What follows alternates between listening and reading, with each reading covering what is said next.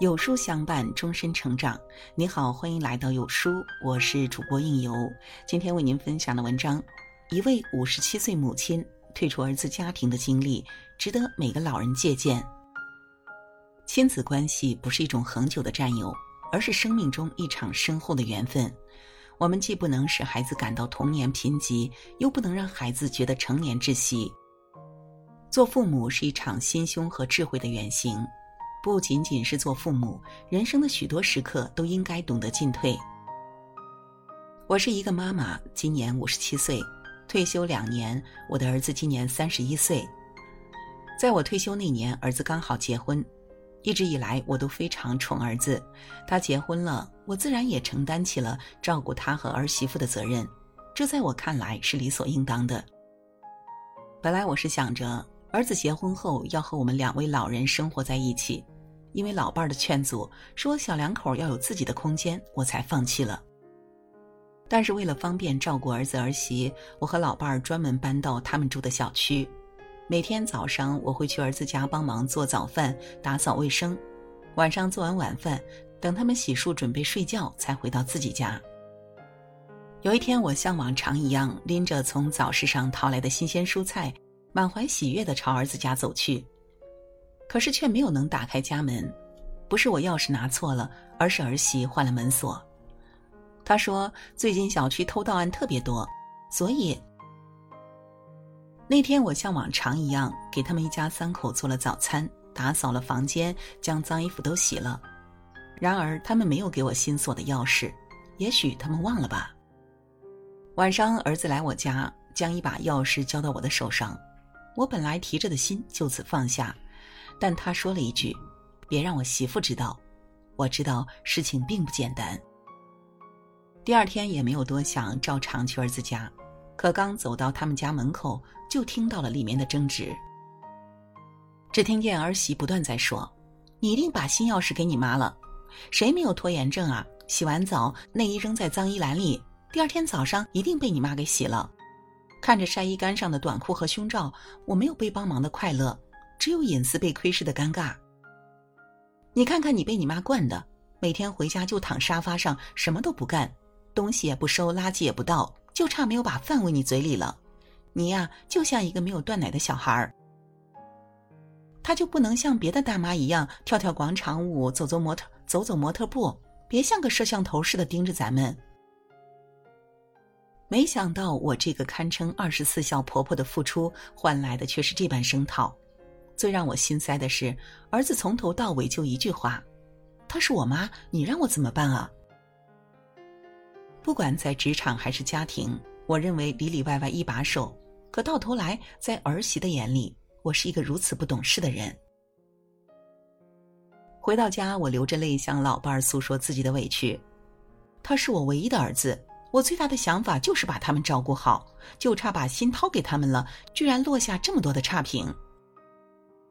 老伴儿一边轻轻拍着我的背，一边说，都是些白眼狼，有机会我就跟他们去说道说道。接下来都是老伴儿在说，看看你的那些同事，近的游遍中国，远的都环球了，你从前多新潮的一个人啊，可是为了他们就这么被别的老头老太太给落下了，想想我都替你憋屈得慌。老伴儿的一席话，句句都说在我心窝子上，难道我就不想出去走走？说走就走，我连招呼都不打，拉着老伴儿就奔坝上草原去了。在牧民家里，亲眼目睹了羊妈妈产子的全过程。看着羊妈妈哺乳小羊的样子，曾几何时，我和儿子不也是如此亲昵吗？草原上的游牧民族一年四季都在迁徙，要是羊妈妈也像你那样凡事都舍不得放手，这小羊怎么活下来？再说谁愿意嫁给一个精神上还没有断奶的羊？老伴儿一边看着羊群一边感慨。很显然这次出游我是负气出走，他是有备而来。说着，老伴儿掏出手机让我看了一篇文章，他几乎一针见血地说，不愿意与成年子女分离的父母，与其说他们是爱孩子，不如说他们想对孩子全面把控。这种控制给他们带来的成就感和强大感，让他们对自己满意。我是这样的妈妈吗？我怒视老伴儿。你啊，是属于可以挽救的那一类。老伴儿微笑地看着我。西天的草原行，我和老伴儿拍照留念，教我如何晒照片，如何美图秀秀。同样生活在一个屋檐下的两口子，我和他的差距已经如此之大。坝上归来，我做的第一件事儿就是去手机店买了苹果八，卖掉了那来电如雷鸣的老人机。从手机店出来后，我给儿子打了一个电话，告诉他晚上我想去他家一趟。儿子很吃惊，妈，您不是有钥匙吗？直接上来就得了呗。我笑笑没说什么。吃过晚饭，我和老伴儿步行去儿子家，到了他家门口敲了敲门，是儿媳开的门。我向他们汇报了这七日的行踪，然后半开玩笑半认真地对小两口说，我准备重过晚年生活，这是我幸福晚年的第一个装备，你们难道就不打算赞助我一下吗？我晃动着手里的苹果八，微笑着看着他们。儿媳率先反应过来说，妈，您有没有支付宝啊？我现在就给您转三千。于是在他们的帮助下，我瞬间成为了拥有苹果八和支付宝的人。那是如此快乐的一个夜晚，我从兜里掏出了那把对于我来说象征着主权、话语权、家长权的钥匙，悄悄地交到了儿子手里，对他说，妈妈以后可能不会常来了，就算来也会事先打电话的。儿子为难地看着我，妈，您这是干啥？妈妈不是在生气，只是在学着退出。儿子拥抱了我一下，我的眼睛一下子就湿了。我和他真正的告别是从这个拥抱开始的，尽管那么不舍，但我知道我已经告别的晚了，但还来得及。妈，您在哪儿？我在丽江时收到儿子发来的微信，我迅速跟老伴儿拍了张合影发了过去，并配图片说明，世界那么大，我和你爸想去看看。没多久，儿媳在朋友圈转发了我和老伴儿出游的组图，标题是，我晚年时的楷模，我至亲的公公婆婆。经常有人问，要孩子是为了什么？传宗接代还是养儿防老？终于听到了一个令人感动的答案，为了付出与欣赏。所有的父母都不要把孩子当成是自己的唯一，为了孩子，没有自己的社会交往，没有自己的兴趣爱好，不在乎自己是否快乐，是否幸福。这种教育带给孩子的是什么？除了压力和相互之间的折磨，没有其他。